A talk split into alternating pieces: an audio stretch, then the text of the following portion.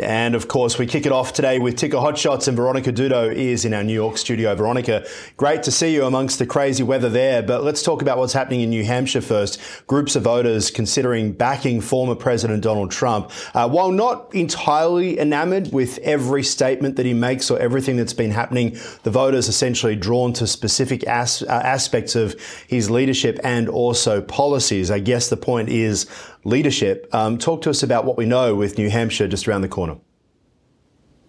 So, with the uh, second contest for the GOP here in 2024, it's going to take place in New Hampshire. Voters are preparing to make their ways to their local polling places to cast their ballots. And of course, they have the choice between former President Donald Trump and former United Nations Ambassador Nikki Haley. Uh, we do know that she had wanted this to be a two person race, and now it is with Florida Governor Ron DeSantis announcing that he is out.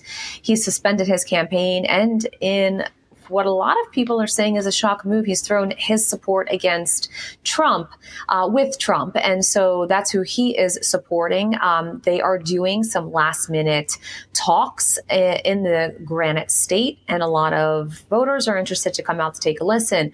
But as you mentioned, what will voters be deciding? You know, what criteria will they be using to decide.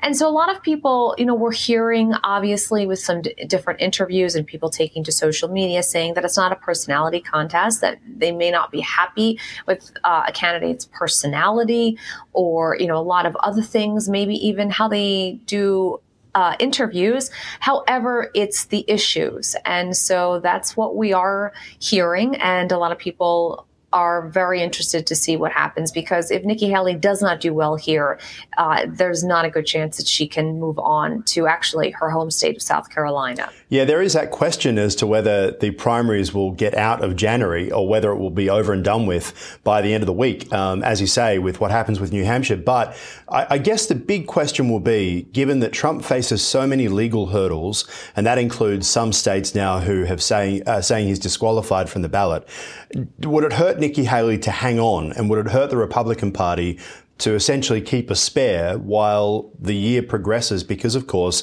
Donald Trump, we know where he stands. He almost doesn't need to campaign. He is a campaign, he's a walking campaign.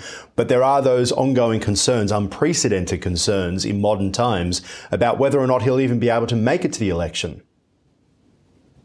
Absolutely. He has uh, the 91 indictments. He's constantly in court, but this seems to just really be the wind to his sails, where it is just enamoring him with his hardcore voters. And for some, it's really giving them uh, a second look. And, and, you know, a lot is coming out in some of these different cases.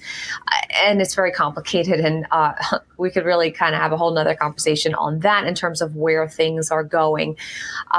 But for those states that are trying to have him removed from the ballot, we do know that the U.S. Supreme Court has uh, decided to take up that issue. And so a lot of those appellate judges are not issuing any rulings until the Supreme yeah. Court weighs in. And a lot of mm. people are believing that, you know, in terms of having a free democracy, that it that they would say that the names can stay on the list and leave it to the voters to decide. But that still remains to be seen.